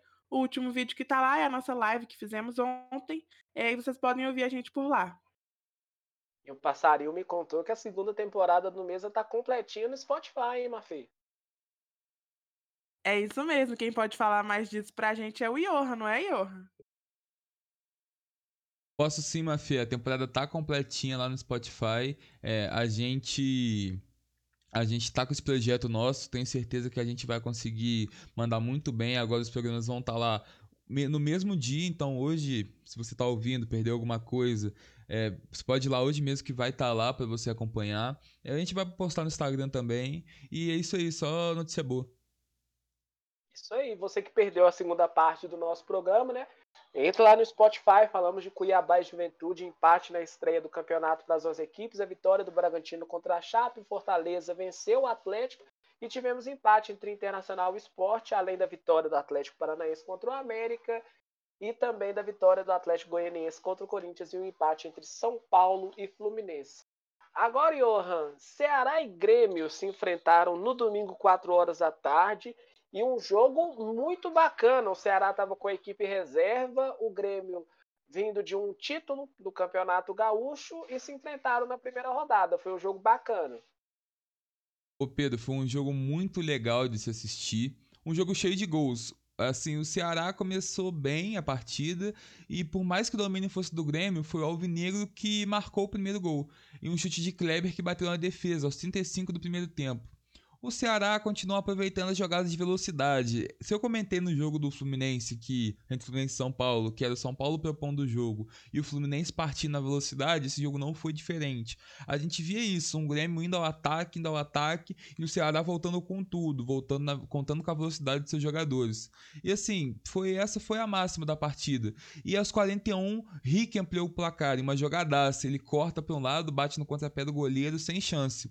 O tricolor ainda descontou no finalzinho do primeiro tempo com uma jogada genial de Wanderson, que apelou para individualidade para conseguir marcar. O Grêmio voltou com tudo pro ataque. Assim, a segunda etapa, o Grêmio dava para perceber que ele queria esse resultado, um resultado importante. A gente sabe que pontos corridos todo o jogo conta. E marcou seis minutos da segunda etapa com o Ricardinho. Daí em diante foi um jogo muito legal de se ver. Entre dois times que queriam a vitória. Dois times que não estavam deixando barato. Dava para perceber mesmo a vontade em campo. Só que o, o, gol do jogo, o gol da vitória, foi um gol meio bizarro. Assim, aos 48 do segundo tempo, o Vozão desempatou com um chute do Jorginho, que assim, o curioso foi que o goleiro Breno ficou pedindo impedimento. O Jorginho, que não tem nada a ver com isso, não quis nem saber, chutou pro gol, marcou e garantiu a vitória. É, o Breno a gente sabe que tem potencial, eu inclusive acho um bom goleiro, ele se destaca às vezes, a gente sabe que o Grêmio tem tido problemas com goleiro, mas assim, faltou experiência, porque a gente sabe que se tá impedido ou não, não tem que ficar pedindo isso no meio da jogada, tem que focar em defender. E bom, se tiver impedido mesmo, tem que confiar, principalmente hoje com o VAR, tem que confiar no assistente, no VAR, mas não pode ficar pedindo impedimento no meio da jogada. E é isso, o Jorginho foi oportunista, marcou e garantiu três pontos importantes pro Vozão. Sim, o Ceará estava com a equipe reserva, estava com o departamento médico cheio, né? O Luiz Otávio evoluindo bem após entorse no tornozelo e no joelho, que causou estiramentos nos ligamentos. O Viseu tratava um desconforto muscular na parte posterior da coxa direita e o Jael e o Lima com desconforto muscular na coxa direita, né? Que serão reavaliados pela DM do Ceará. Então o Grêmio chegou para a estreia com problemas no ataque também, né? Diego Souza, Ferreirinha e Luiz Fernando com Covid-19. O PP se despediu do clube, Elias e Alisson machucados, o Pinares com o Chile, o Douglas Costa em preparação e o Turim fora pelo desconforto. Né? O departamento médico das duas equipes estava repleto. Né? Interessante essa vitória do Ceará fora em, em casa, um 3 a 2 de, de muita guerra, né? no bom sentido, um jogo muito aguerrido. O Grêmio começou com dificuldades né? no seu setor de defesa, sofreu pressão, o Ricardinho abriu o placar bem, levou perigo. E como você disse, né? O, o goleiro do Grêmio, o Breno, falhou no, no gol do Ceará. Teria que estar atento ao que ele estava fazendo antes de reclamar, né? Principalmente porque tem VAR na Série A e se tivesse impedido o VAR, iria marcar, né? Primeiro faz a defesa, joga para escanteio, tem a posse para o seu time, depois você reclama e o, o Breno cometeu esse deslize aí e o Ceará venceu por 3 a 2 em casa. Vai enfrentar o Santos na segunda rodada. O Grêmio tem um jogo contra o Flamengo, né? mas ainda sem datas por compromisso Pedro, das duas eu ia, equipes. Eu ia falar justamente isso. É, além do jogo do Grêmio, é, como você bem falou, também tem o confronto pela Copa do Brasil, às quatro e meia contra o Brasiliense, que eu acho um dos times mais simpáticos do nosso futebol. É aquele escudo, me pega um pouco, eu admito. É, não tem como torcer contra, assim. Esses times pequenos a gente acaba até torcendo pelo azarão, principalmente pela simpatia. E além disso, o Ceará tem clássico hoje com o Fortaleza, às 7 horas no Castelão. E pelo Brasileirão, você falou bem, Carlos Santos, sábado. E agora o duelo entre os gaúchos e Flamengo foi adiado e não tem data para ocorrer. É que, o, é que o mascote do Brasiliense já tomou a vacina, Johan. Então já virou um jacaré lá e já tá estampando no escudo do Brasiliense Desculpa pela piada ruim, pessoal. Eu, eu não deixaria essa passar, de jeito nenhum. Mas é legal ver o brasileiro mesmo. O brasileiro já ficou na Série B, na Série A. Então, acontece. Acontece. João, o que dá para fazer com sete minutos? Vamos ver a sua criatividade. Olha, bastante coisa. A gente já viu o Lewandowski fazer cinco gols em nove e agora vimos o Bahia fazer três gols no Santos em apenas sete minutos. Foi impressionante. Esse vareio de bola que o Santos tomou foi um apagão. Quem, quem tem a memória um pouco mais qualificada deve lembrar de que a gente tomou cinco né, da Alemanha nesse um período parecido de tempo. É, a gente não gosta muito de lembrar dessas coisas de um gol atrás do outro, né? Mas no caso do Bahia foi impressionante o segundo tempo, né? Porque o primeiro tempo foi bem morno, não teve grandes chances. A primeira veio com o Tassiano aos quatro minutos e mais a mais perigosa com o Marinho no final do primeiro tempo. Apenas isso. Né? Não deu nem um minuto da segunda etapa, o Bahia já fazia 1 a 0 com o Tassiano com 37 segundos dentro da área recebendo um passe de Rossi. Três minutos depois, o Rossi pela direita cruzou mais uma vez e o Tassiano sozinho fez 2 a 0 Quem escalou o Tassiano e o Rossi no Cartola ficou feliz da vida, né? Com gol e assistência, duas principalmente. E o 3 a 0 veio com um míssil. Dessa vez foi a vez de Juninho marcar após receber cruzamento de Daniel e cabecear para as redes. Sem demonstrar reação, o Santos apresentou falha nas laterais e o Bahia foi cozinhando o jogo, né? Começou bem, começando bem no Campeonato Brasileiro. Agora, João, a gente vê como é que o Santos está tá mais, como eu diria, mais vulnerável, né? Você vê que uma vitória desse jeito, tão rápido, um gol saindo, com o início de trabalho do Fernando Diniz, dá para instalar uma certa crise no Santos, né? Que não passou da Libertadores. É, o Santos tem um elenco muito frágil, né? Perdeu peças importantes da temporada passada para essa, e são muitos garotos. São garotos que podem ter um futuro brilhante pela frente, mas agora é difícil acreditar que eles vão dar conta do recado. Já o Bahia tem um começo sensacional, um começo promissor para o campeão do Nordeste. Nós já tínhamos uma expectativa boa em relação ao Bahia, já que a equipe faz uma grande temporada até aqui, venceu a Copa do Nordeste com superioridade nos pênaltis, mas jogou um futebol interessante.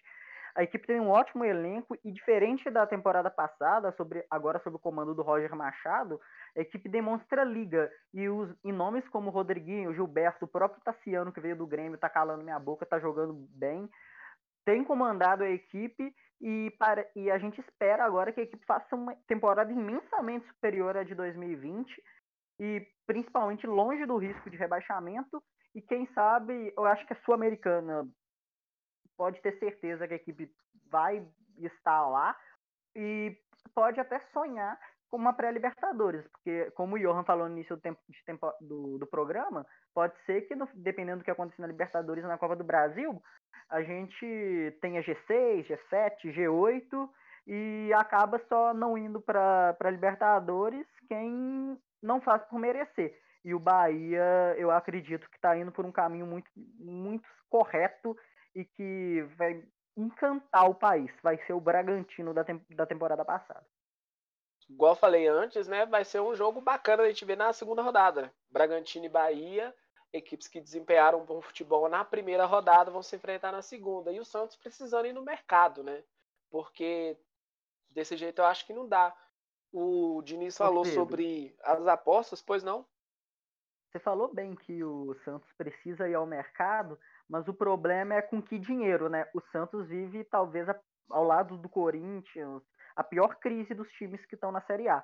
Financeiramente, a equipe realmente vai ter que se virar com o elenco que tem, porque dinheiro está em falta. A equipe acaba de voltar daquela punição imposta pela FIFA, então vai ser complicado.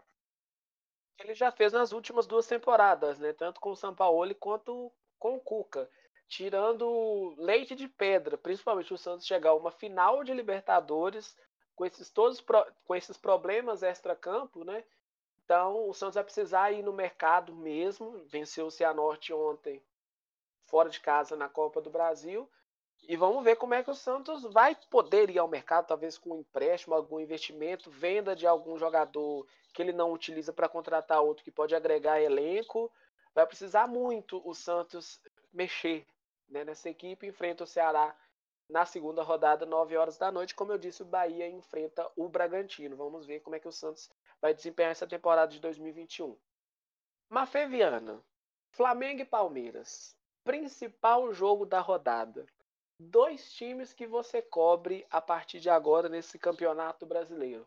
Nos conte como foi essa primeira partida entre Flamengo e Palmeiras no Campeonato Brasileiro no domingo, 4 horas da tarde, no Maracanã. Pedro, é... com certeza essa partida era a mais esperada né, por todo mundo. As duas equipes estrearam aí é, com uma grande partida no Campeonato Brasileiro.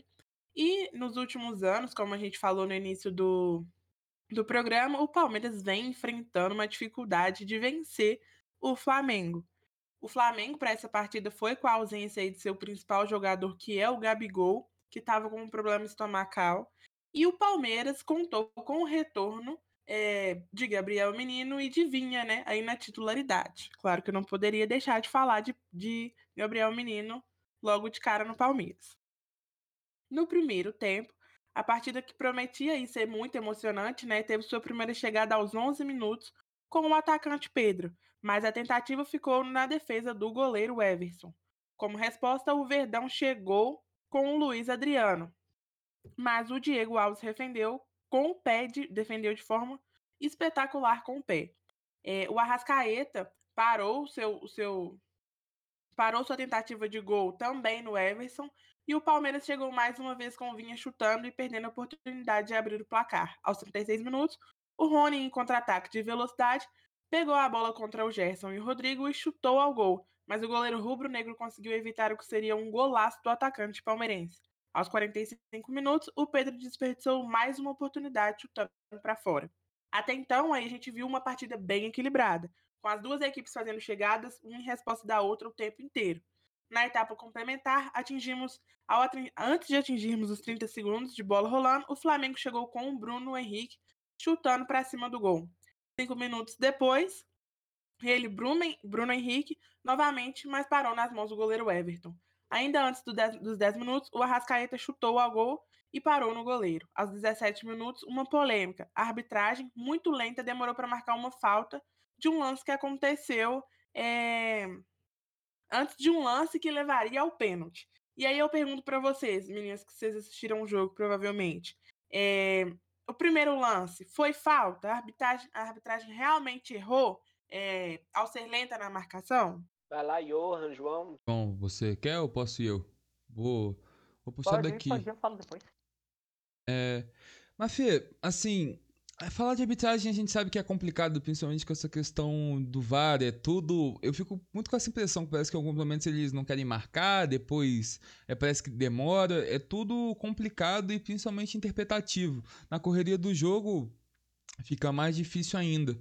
Aí eu vou com a arbitragem, mas sabendo que pode ser questionado. Então, eu concordo com o que o Johan disse. E a, o fato da, da demora já seria um erro por, por si próprio. Então, e a, mar, a não marcação, a marcação, tanto faz. De qualquer jeito, a arbitragem deixou a desejar, principalmente nesse lance, mas na partida como um todo. Essa lentidão da, da arbitragem é, é impressionante, né? O Salvo Espínola estava falando em um programa do Sport TV que mesmo depois de 3 mil jogos, o, o, VAR ainda anda muito lento aqui no nosso futebol. E essas polêmicas, né, Mafê, podem ser diminuídas se o árbitro de campo tomar decisão rápido, não deixar para o árbitro de vídeo, e o árbitro de vídeo interferir quando a bola sair, ou quando falar, olha, dá uma olhadinha ficar atento nesse lance, marca as coisas mais rápido, porque é uma equipe. Perfeito, Pedro. É, seu comentário foi perfeito. Eu acho que faltou autonomia do árbitro de campo. Ficou aí esperando o VAR para poder tomar uma decisão. E é uma coisa que a gente já viu, já falou aqui e vai continuar falando, porque o árbitro está ali para auxiliar e não para ser o principal árbitro da partida, o árbitro de vídeo, no caso. Mas, e dando sequência. Sim. Só um instantinho, é, é rapidinho. A gente vai ver na Eurocopa também tem árbitro de vídeo. Vamos ver como será tratado o árbitro de vídeo na Euro, para ver se ele é muito rápido, para ver se ele é instantâneo, para comparar com o nosso futebol, porque na Copa do Mundo da Rússia o árbitro de vídeo foi bem exemplar, não demorava tanto igual no nosso futebol, para a gente fazer essa comparação. É, e dando sequência né, para a partida, aos 24 minutos, em um bololô dentro da área, o Everson fez uma sequência de defesas difíceis e chamou a atenção mais uma vez. Aos 30 minutos, após o cruzamento do Bruno Henrique, o Pedro marcou o único, do, o, o, perdão, o único gol da partida. Ainda antes do fim, a equipe paulista fez mais duas chegadas, mas não foram efetivas. Bom, é, o Flamengo agora, é, Gabigol, Everton Ribeiro e Rodrigo Caio se apresentaram para a seleção brasileira. É, na partida, o Flamengo contou com o retorno do Diego Alves, que, tá, que estava lesionado, né? No primeiro tempo, como eu disse, houve um grande equilíbrio na partida, as duas equipes chegando mais, e mas no segundo tempo o Flamengo foi bem mais superior e não conseguiu é, ser neutralizado pela defesa do Palmeiras. Para o Palmeiras, no lance do gol, três carrinhos foram aplicados.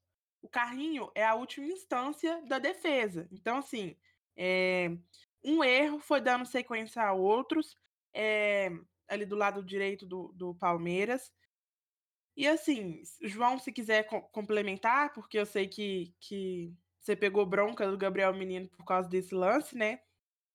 É... João? Ah, não é bem bronca, né? Porque o, o menino ainda não provou o porquê daquela convocação para a seleção na temporada passada. Ele, o Gabriel, o menino não conseguiu marcar o Bruno Henrique em nenhum momento. Tudo bem que é o Bruno Henrique, um dos melhores atacantes do país, mas ele fez o que quis com o Gabriel Menino e no lance do gol, né, comeu poeira, o, o pobre garoto. É, e vou fazer agora aquele painel tático que o, que o Pedro comentou no início da partida. E é o seguinte: as duas equipes, sem dúvida, são compostas por elencos, né, com estrelas, mas quando a gente coloca em comparação, a gente percebe que é, a soma dos atletas flamenguistas é, tem um a mais. As duas equipes, é assim, o destaque do Flamengo são as suas estrelas, Arrascaeta, Gabigol, Bruno Henrique, Everton Ribeiro, que fazem a diferença, mas o elenco todo no geral é muito bom. Já do lado do, do Palmeiras, a gente tem peças específicas, é, o Rony, que geralmente vai muito bem na Libertadores, o Rafael Veiga, que também se destaca nas competições, mas ainda falta. O elenco em si é muito bom. É, o time alternativo, que é algo que geralmente entra como reserva, também é muito bom. Mas o, o, diferencial entre as duas equipes ao longo desses anos que o Palmeiras não consegue vencer do Palmeiras, tá sendo isso, tá sendo as peças principais do Flamengo que estão fazendo a diferença. E não é só é, contra o Palmeiras que essas peças principais fazem diferença, mas se você, numa partida contra um time no papel inferior, vamos citar um, um Bahia da vida, é, se o, o time do, Palme do Flamengo joga sem as suas peças principais, que é o Gabigol, sem o Everton Ribeiro, sem o Rascaeta, a equipe ainda consegue se sair muito bem, porque o time tem uma estrutura muito bem composta. E no caso do, do Palmeiras, está faltando essas estrelas. O João me complementou bem aqui. É, tá faltando um, um craque no time. Tá faltando alguém que carregue o nome que faça a diferença. Afia. É, são seis partidas do Brasileirão, ou seja, são aí três anos que o, que o Palmeiras não consegue vencer o Flamengo. E, é, e tem isso também que o João tá, tá falando aqui comigo, que pode ser que o Dudu esteja voltando para o Palmeiras, né? A, a, o contrato dele tá por terminar. Saiu do Brasil, ainda estava jogando no Palmeiras. Pode ser que volte e seja é, esse grande nome aí na equipe do Palmeiras. O Palmeiras que volta em campo pelo Brasileirão no próximo, no próximo domingo para enfrentar a Chapecoense às 18h15 em Brasília, perdão, no Allianz Parque. É... E o Flamengo jogaria contra o Grêmio, mas o duelo foi adiado e agora só joga no dia 13 contra o América Mineiro às 8, às 8h30 da noite no Maracanã. No horário de Brasília. Ô Pedro. Fala aí, Orra. Então, é, a Maria falou, eu acho que eu vou sintetizar com uma coisa. Pro Palmeiras falta jogador com estrela, sabe? É aquele, por exemplo, pô, vou falar, acho que a coisa mais.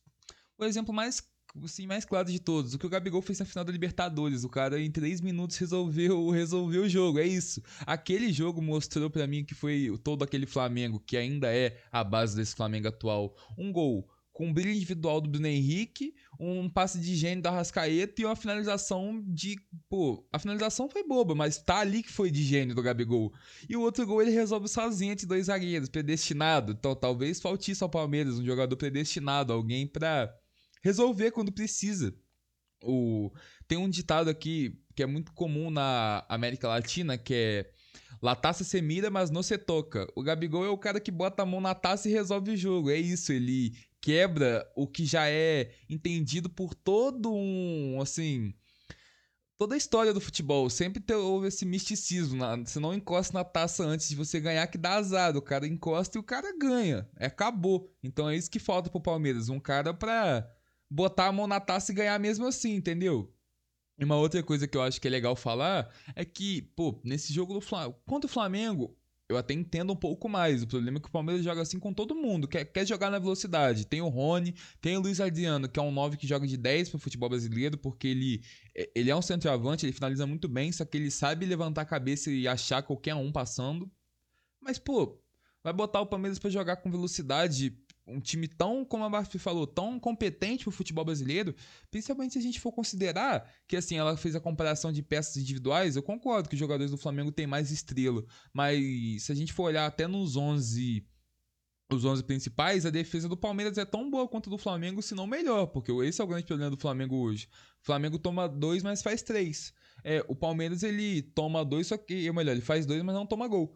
É isso, o Palmeiras tem uma defesa mais estruturada que a do Flamengo. E além disso, a questão do elenco em si. Hoje o Palmeiras tem mais peças de reposição. O Flamengo tem alguns jogadores específicos do banco, como o caso de Vitinho, Michael, João Gomes está entrando muito bem, Muniz, mas não tem, assim, um elenco tão bem montado. Acho que o Palmeiras tem que explorar primeiro isso. É, pô, deu pra ver, assim, que quando o Palmeiras mexe no time, o Palmeiras foi campeão da Libertadores, na minha visão, assim, quando mexeu no time, deu trabalho. Na Supercopa também, contra o Flamengo, perdeu uns pênaltis, mas quando mexeu no time, deu trabalho. Então é isso. Tem que mexer bem, aproveitar dessas peças de reposição e talvez propor um pouco mais o jogo, até contra adversários tão bons quanto, mas principalmente contra adversários inferiores. E as duas equipes conheceram seus adversários na Libertadores, né, Johan? Pedro, rapidinho. Sim. Deixa eu só complementar o que o Johan disse. É... Eu concordo perfeitamente com o que você falou, que o Palmeiras tem aí uma, uma, uma peças muito boas para trocar, mas eu queria ressaltar uma coisa. O Pedro. Gente, o que o Pedro joga, é para mim, é fora de série ele ser banco numa equipe do Flamengo mostra muito sobre o elenco total da equipe. É... Eu gosto muito do Pedro. Ele. Assim, ele é um. De verdade, ele é um jogador que me chama muito a atenção hoje no futebol brasileiro. E eu vejo ele entrando nas partidas e fazendo muito gol, fazendo muita diferença. Ele é muito efetivo. Eu, inclusive, eu acho que é, essa mesclagem entre Gabigol e Pedro é excelente. Vocês vão me ver falando muito dele aqui. É... E é isso. Toma, Fê. é uma ótimo, gente... um ótimo reserva, né, Ior? Muito, a gente tem que falar de Libertadores, eu vou aproveitar falando disso então. O Pedro seria titular em 19 dos 20 times do futebol brasileiro. Isso é um fato. Talvez se a gente for olhar até em questão de. É, pô, de como assim falar assim, projeto de carreira, o Flamengo foi um time ruim, porque ele não tem tanto espaço quanto merece. Só que, pô, o cara tem amor à camisa, ele é flamenguista, ah, desde criança, tava no título brasileiro, assim, no Maracanã contra o Grêmio. Pô, o cara, o cara tem, veste a camisa, e além disso tem que falar também que. É, pô, os dois podem jogar juntos, ele já tem jogado e convenhamos, Bruno Henrique e Everton Ribeiro não vêm tão bem assim. É que eles têm lapsos de genialidade, eles resolvem o jogo em uma bola. Foi o caso do jogo contra o Palmeiras. O BH parecia que estava se poupando para dar uma arrancada, assim, anular a defesa e resolver. Mas eles podem jogar juntos e eu acho que saber mesclar, se o Rogério conseguir. Usar os dois, melhor jogo pro Pedro, melhor jogo pro Gabriel, o Flamengo não tem como parar. Mas agora, já falando de Libertadores, agora é o primeiro desafio para essa mesclagem, que é contra o Defensa e Justiça. Um excelente time, que eu acho que pode dar muito trabalho, deu trabalho pro Palmeiras, a gente viu na Recopa. E assim, contra o Flamengo, o sorteio não foi tão legal assim. O Boca pega o Atlético Mineiro, outro jogo bom também, jogo legal. E Universidade Católica e Palmeiras, Cerro Portenho e Fluminense, Vélez, que estava no grupo do Flamengo, e Barcelona de Guayaquil, São Paulo e Racing, River e Argentino Júnior, Olímpia e Internacional. Olímpia que inclusive é o time que passou com o menor número de pontos, então acho que aí o Inter já está bem encaminhado. Inclusive eu já vou fazer um merchan que eu creio que hoje mesmo, se você entrar no nosso Instagram, você pode ver não só o sorteio, como os nossos palpites para o campeão. Então fica ligado lá que você vai ver o que a gente acha e vai poder cobrar se a gente zicar alguém também. É o interessante que favoritos, né? Acho que o Flamengo passa do Defensa, o Atlético passa do Boca, o Palmeiras passa da Universidade do Chile, o Fluminense tira o Cerro Portenho, o Vélez eu acho que passa do Barcelona de Guayaquil, São Paulo vai ter dificuldade contra o Racing, passa, eu acho. O River Plate vence o Argentino Júnior e o Internacional passa o Olímpico. Eu acho que eu estou bem otimista. E detalhe, né? Se Flamengo Internacional, Palmeiras e São Paulo passarem das oitavas, nós teremos no mínimo duas equipes. Nós teremos duas equipes na semifinal, né? Porque o chaveamento coloca Flamengo contra Internacional e São Paulo contra Palmeiras. Mafê, você tem favorito aí? Acho que a Mafê não me escuta. Você tem, João? Nos diga sobre os favoritos. Eu acredito que todos os brasileiros acabam sendo favoritos e eu acredito que um Fla-Flu na semifinal pode seria muito interessante de se ver e acredito muito na campanha do São Paulo. Eu elogiei o São Paulo do Crespo e acredito que esse time ainda tem muito a evoluir. Quem sabe o soberano, né, o, o tricampeão da América e do mundo vai longe nessa. Quem sabe conquiste o tetra. Acontece no microfone, né, Mafê? Sim. É, eu vou falar só quem eu acho que vai passar. É, Flamengo, Palmeiras, Fluminense com um pouco de dificuldade. É... Me ajuda, Pedro. Vélez ou Barcelona? Isso. O Vélez. É, São Paulo também com dificuldade. O River mais tranquilo, Internacional. E Atlético e Boca Juniors eu deixei para o final porque tá uma coisa na internet que assim chega a ser engraçado. Os torcedores do Boca estão com medo do Atlético e os do Atlético estão com medo do Boca. Então, assim, isso chama atenção, porque parece que os torcedores não estão confiando nos próprios times, né? Mas eu acho que o Atlético consegue sair muito bem aí e passar para frente. Seria lindo ver um, a La Bombonera lotada, né, de torcedores em Boca e Atlético e o Mineirão também lotado para Atlético e Boca, né, João? Então, é, seria muito interessante, seria muito legal ver mas é, eu acho que esse medo do atleticano vai além do, da desconfiança do próprio time. Tem muito a ver com a tradição do Boca, que a gente já viu o Boca chegar ter times fracos e mesmo assim ir longe na Libertadores, e também aquele, aquele velho medo do apito que costuma favorecer os argentinos na Libertadores.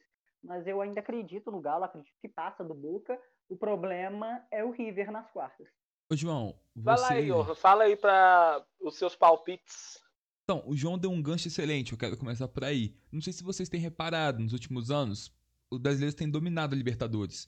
E eu acho que isso dá muito pro advento do VAR, sabia disso? Os argentinos, eles não são tão técnicos quanto os brasileiros, é um fato. Bola no chão, a gente sempre foi superior. Mas o problema é, se a gente ganha na bola, eles ganham na porrada, vou ser bem direto. Sempre foi assim. Eles, quando poucas vezes a gente viu um time brasileiro que era favorito, assim, era porrada, toda dividida dura, é. Pô, o jogo pegado. E o VAR, ele acaba com isso. Se você der uma, você vai tomar cartão, você vai ser expulso se precisar. Quantos erros de arbitragem a gente não viu no passado? Eu acho que o VAR ele vem para subir o nível do futebol argentino, porque se for assim, se for apelar para violência, vai ser penalizado. Então, é isso que eu quero falar. Acho que o apito hoje ficou um pouco mais é, verde e amarelo, porque Bom, não tem como fugir do VAR.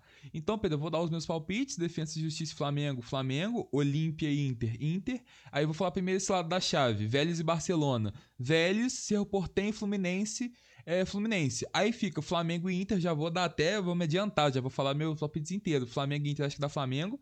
Vélez e Fluminense são um dos jogos que eu tô mais na dúvida, mas ainda assim eu vou dar uma zicada e vou falar que é Vélez, não, não vou falar que foi Fluminense. Flamengo e Vélez na semifinal, o Flamengo chega na final. No outro lado da chave, Atlético Mineiro e Boca, eu vou falar que o Galo passa. River e Argentino, eu acho que o River passa. Aí entre River e Atlético, eu acho que o River vai chegar à final. E a semifinal, melhor dizendo. São Paulo e Racing, eu acho que o Racing vai passar do São Paulo, vai surpreender. Palmeiras e Universidade Católica, eu acho que o Palmeiras que passa. Um jogo entre Palmeiras e Racing, eu acho que o Palmeiras passa e a outra semifinal fica entre Palmeiras e River. Contando que o Flamengo chegue à final, eu fico bem curioso, porque eu não sei se o Flamengo quer ver o River de novo. Acho que os torcedores do River vão ter um pouco de sentimento de revanche da Libertadores de 2019. E os torcedores do Palmeiras vão querer chegar à final, porque a gente sabe que se Palmeiras e Flamengo são os dois maiores times do futebol brasileiro na atualidade, o, Flamengo, o Palmeiras tem sido um freguês de carteirinha do Flamengo. Então acho que não tem momento melhor do que numa final de Libertadores para acabar com essa freguesia. Entre River e Palmeiras, eu tô bem dividido ainda, é o único palpite que eu não consigo decidir. Falta muito para isso, isso tudo é muito achismo, né? Eu já, eu já me adiantei nos palpites, mas olhando hoje, eu acho que o Palmeiras passa do River em uma final brasileira entre Flamengo e Palmeiras, aí vai pegar fogo, amigo. Seria incrível, né?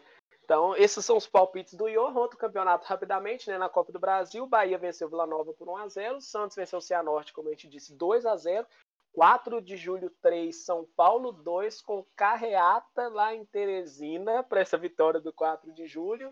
E o Vasco venceu o Boa Vista por 1 a 0 Lembrar que essa fase da Copa do Brasil tem jogos de ida e volta. Mas, Feviana, gostou da nossa estreia? Mudar de horário é sempre bom, é legal a gente e acostumando a novos hábitos, né? Temporada nova, horário novo e o programa foi excelente. Boa tarde para você. Boa tarde, Pedro. Boa tarde para todo mundo que nos ouviu hoje, né? É, agradecer a presença de todo mundo aqui. Mandar um abraço, Pedro, em especial para sua mãe, tá? Porque eu vi que ela tá começou a seguir a gente aí. É, é isso, horário novo, novas adaptações e agradecer a presença de vocês. Aninha mergulhada no mundo digital. João, boa tarde para você. Bom coração hoje para Corinthians e Atlético Goianiense mais uma vez agora na Copa do Brasil e mais tarde a gente se fala. Muito boa tarde para você. Boa tarde para você, boa tarde para Marcê, para o Johan, para todos que nos ouviram até aqui. Semana que vem a gente está de volta. Eu espero não infartar hoje à noite com, com Corinthians e Atlético. E vamos almoçar, né? Porque tá na hora. Tem, aposto que tá todo mundo com fome nesse horário. Até mais. Muita expectativa também no Rio de Janeiro, Johan. Temos Fluminense e Bragantino. Muito boa tarde para você. Pedro, boa tarde para você, para Maria, para o João. É, temos agora Fluminense e Bragantino, jogaço. Em casa, eu acho que o Fluminense consegue sim tirar uma vitória e tem que não pode se contentar com nada menos que um empate. O empate é o mínimo, mas eu acho que dá para ganhar. O problema vai ser jogando contra o Bragantino decidindo em casa. Vou mandar um abraço também para minha mãe, que também tá ouvindo, inclusive me cobrou porque eu não mandei o link para ela. E assim, vou mandar um abraço para você que qualquer dia da sua vida tá ouvindo a gente pelo Spotify.